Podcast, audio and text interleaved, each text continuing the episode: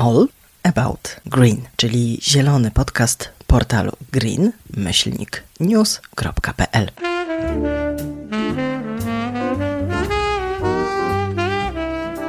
Tu znajdziesz najnowsze wiadomości o transformacji w energetyce, o OZE, elektromobilności, przemyśle, światowych trendach i tym, jaki mają wpływ na polską politykę i gospodarkę. Nie zabraknie też zielonej kultury.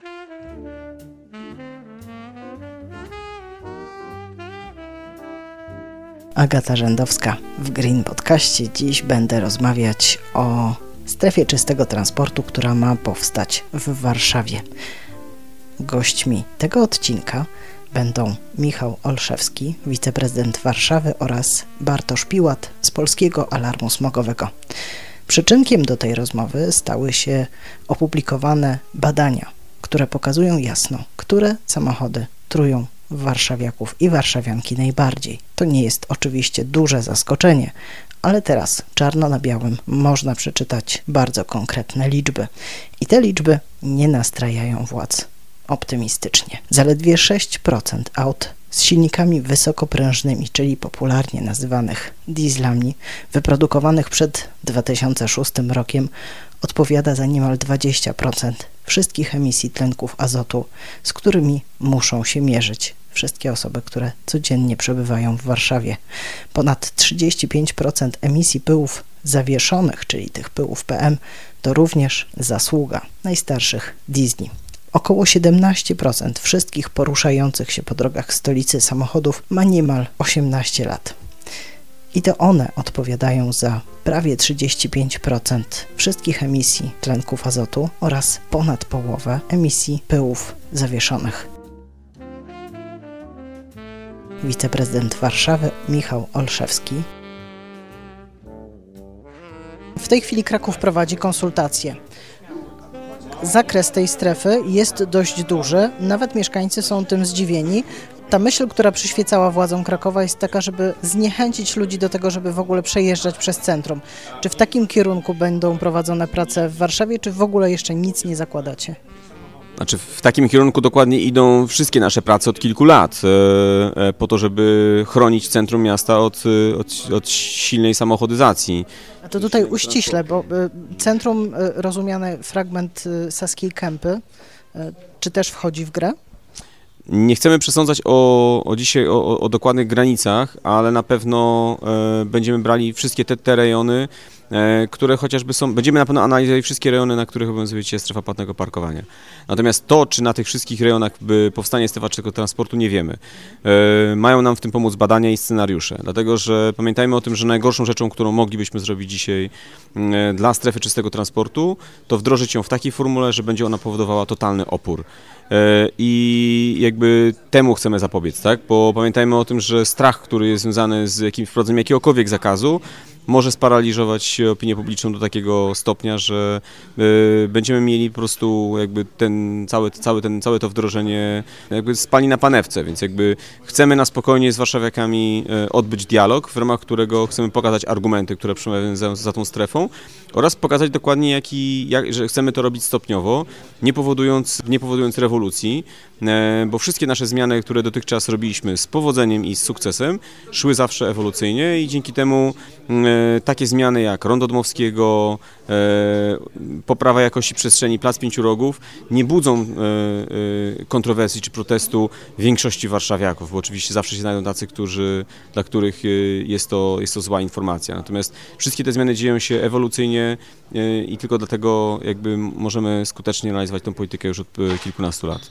rozmawiamy o mieście, które będzie miało zupełnie inny kształt, kiedy ta strefa się już będzie pojawiać, bo e, przed nami duży remont e, w Alejach Jerozolimskich, ogromne prace remontowe na trasie kolejowej, plus remont trasy Łazienkowskiej, plus zaplanowany remont e, mostu Poniatowskiego, to będzie inne miasto. Tak się składa, że wszystkie te prace idą jakby y, jeden po drugim, więc jakby nie dbamy o to, żeby one nie skumulowały się w jednym okresie, ale na pewno y, wszystkie prace remontowe i widzieliśmy to po Świętokrzyskiej, jakby zmieniają obraz miasta i też zmieniają zachowania kierowców, więc y, one najczęściej pomagają, nie ukrywam, w wprowadzaniu tych korzystnych zmian, bo często kierowcy czy użytkownicy przestrzeni miejskiej sami się orientują, że jest jednak alternatywa do poruszania się po mieście i ta alternatywa jest często o wiele korzystniejsza dla naszego zdrowia e, niż to, w jaki sposób my się po nim poruszamy. E, cywilizacja ma to do siebie, że niesie ze sobą mnóstwo korzyści, takich jak wygoda, ale też mnóstwo zagrożeń i pamiętajmy o tym, że coś, co jest dla nas wygodne, nie zawsze jest dla nas dobre. My też e, staramy się gdzieś tam przy tych wszystkich zmianach docierać do, nawet do tych najbardziej opornych, którzy mm, tego być może na razie nie dostrzegają.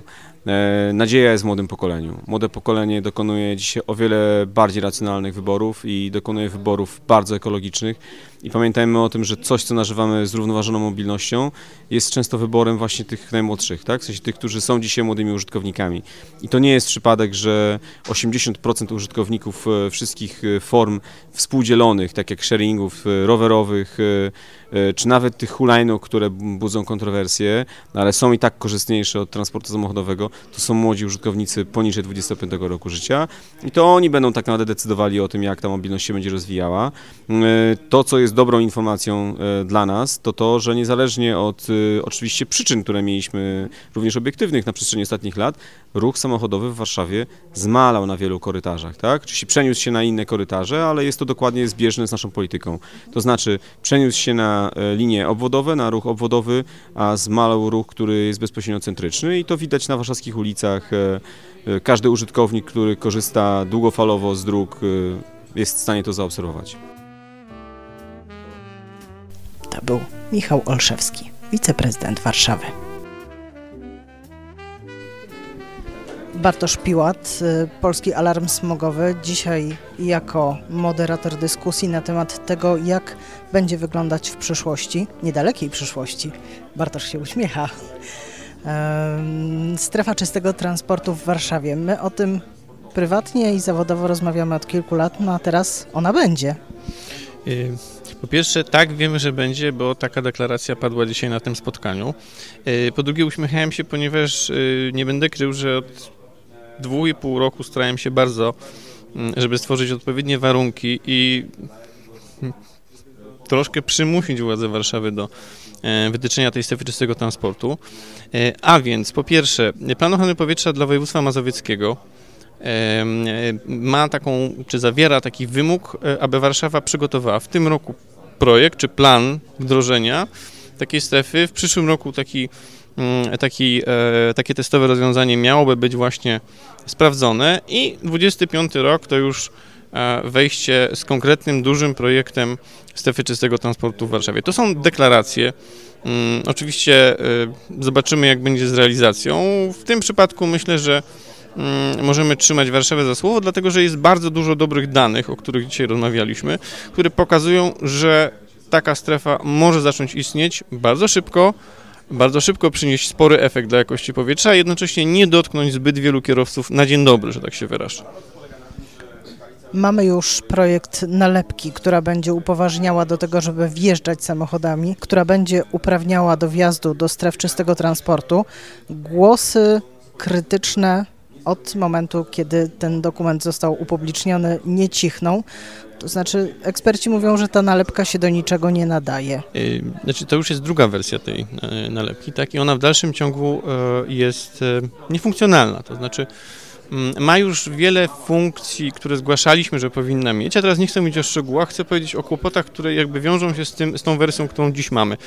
Mianowicie, jeżeli miasto Warszawa chciałoby wprowadzić, bo każde miasto ma taką możliwość, chciałoby wprowadzić dwa osobne warunki, na przykład dla taksówek e, i dla samochodów mieszkańców i e, osobny warunek dla samochodów przyjezdnych. Więc załóżmy, że dla samochodów przyjezdnych wymagania wprowadzamy od 1 stycznia 2023, a samochody mieszkańców mają jeszcze ekstra rok.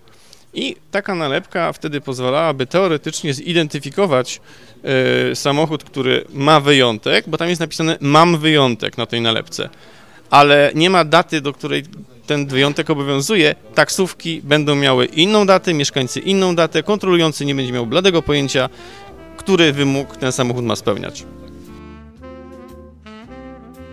W dzisiejszym Green Podcaście rozmawialiśmy na temat strefy czystego transportu i zanieczyszczeń komunikacyjnych oraz o tym, jaką funkcję będzie miała specjalna nalepka, nad której kształtem prace właśnie trwają.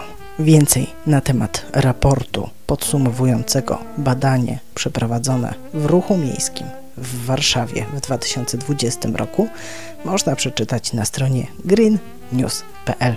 W artykule pod tytułem Nie kupujcie starych diesli badania pokazują, że te auta nastrują. Jest też odnośnik do całego raportu. Dziękuję i do usłyszenia. Agata Rzędowska. Więcej zielonych newsów znajdziesz codziennie na stronie green-news.pl. Jesteśmy też na Twitterze, Facebooku i Instagramie. Green Podcast wydawany jest przez portal greennews.pl i znajdziesz w nim najważniejsze zielone wydarzenia tygodnia.